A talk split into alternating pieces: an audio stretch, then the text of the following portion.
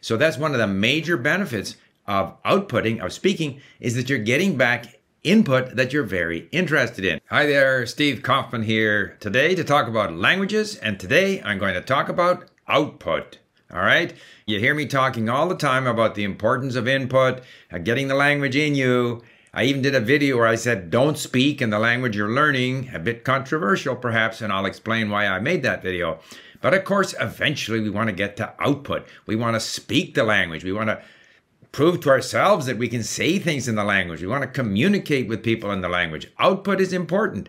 And the languages that I speak the best and probably understand the best are the ones that I have spoken the most. So you do have to get to output. So I want to talk a bit about output. Okay. First of all, if you enjoy these videos, please subscribe, click on the bell for notifications, uh, follow me on your favorite uh, podcast service leave a review. I do appreciate it. So, output. First of all, everything that has to do with language learning is governed by the three keys. In other words, your attitude towards learning, towards the language, your interest, your confidence.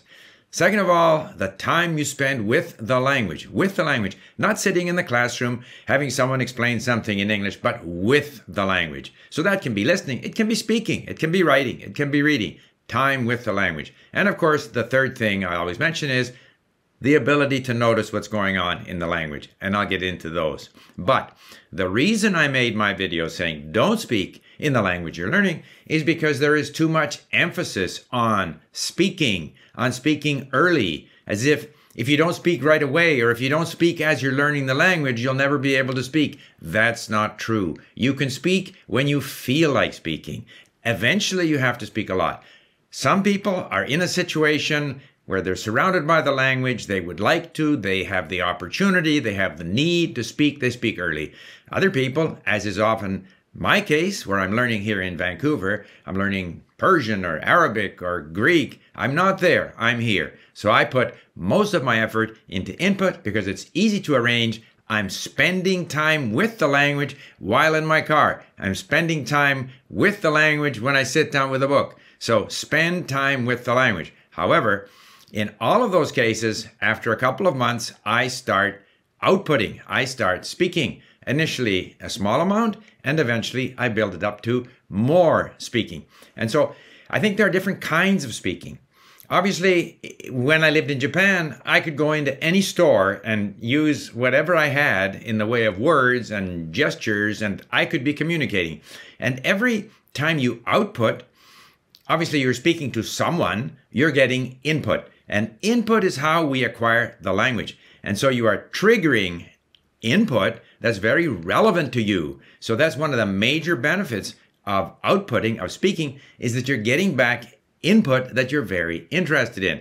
But if you're not in that situation, then you have to organize the output. You have to uh, set up online to find someone to talk to which can be done through italki or at LingQ.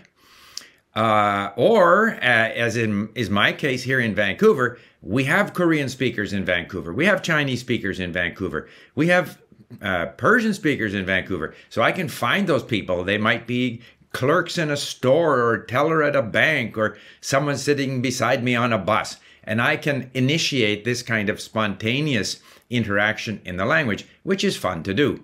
However, again, the more words you have, the more you understand of what they're saying, the more meaningful that interaction can be. The same is true when you're talking to a tutor online. I know when I started in these languages, whether it be Czech or Korean or whatever, the first few sessions are very painful. I can't really understand what the other person is saying very well, and I don't have many words. Uh, maybe I have some words that I have passively. I haven't started using them. I can't find them. So it's a bit of a struggle. You simply have to persevere.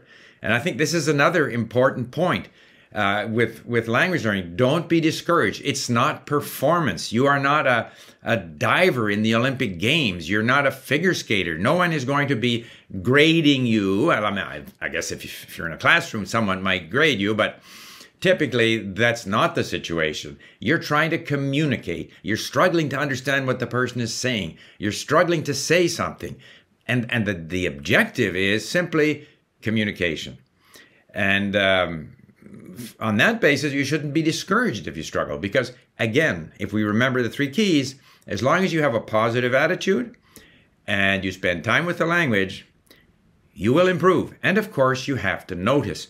And this is the other thing that happens. When you speak with people, you notice the words you're missing. You notice the difficulties you have with grammar. Now, you also notice these things when you're listening or reading. And noticing is kind of a, a, very important part of acquiring the language because until you notice certain things, you aren't going to be able to produce them in your output. So, if we're focusing on noticing while we're speaking, noticing the mis- mistakes we make, notice what other people say, we will gradually improve. One of the things that I do at LingQ to improve my ability to notice, say, conjugations, if I look up a word in LingQ, click on it, we have a variety of dictionaries there that are available. So uh, I don't just look up the meaning of the word. If it's a verb, I'll go to one of our conjugating dictionaries. It might be Context Reverso, which has conjugating dictionaries for Greek, for Arabic, for the Romance languages. And I'll see, okay, this particular form of the verb, what is it? Okay. And then at the same time, I look at all the other forms of the verb and that's just gradually helping me to notice. Although I won't remember what I saw there, it's just slowly helping me to notice. And so then, when I next speak with my tutor, for example, I did in, in Persian the other day, and she sort of reminded me that I don't always use the subjunctive in Persian. And I should pay more attention to that. I should notice more. So I started noticing more. And then the next time I spoke with my tutor, she told me at least that I was doing better. Bear in mind in your output activities, if you're speaking with a tutor or whatever the case may be, you will probably continue making the same mistakes for quite a while. It's not because you notice something or because your teacher corrects you that you can immediately develop the habits you need to speak correctly all the time. It's part of this gradual process of getting used to the language, noticing things, developing new habits, and so forth. But you need to do this in order to be good at outputting. So I'll get back to my original statement. It doesn't matter when you start speaking. It's not as if the language is going to go away from you. You can always come back and speak. You can always review the grammar rules again. You can always work on improving your accuracy. The first thing is to let the brain get used to the language without worrying about it. And so when you speak, you just let it all hang out. Say whatever you're able to say listen to what the other person is saying. Hopefully, you're gathering some new habits.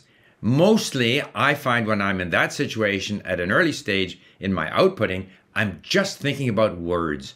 I can get the wrong tense, the wrong person, it doesn't matter. The meaning comes across because language is quite redundant, but I need words. I need to know the verb for want, need, go, come. I need to I need the words first and foremost. And that's my initial goal in outputting is to somehow muster the vocabulary that I have been accumulating passively and try to use it in some way. And I'll use it incorrectly. But gradually, as I continue outputting, continue noticing, continue with my input activities, I gradually develop better and better habits. So basically, on output, that's my advice. Focus on your input activities.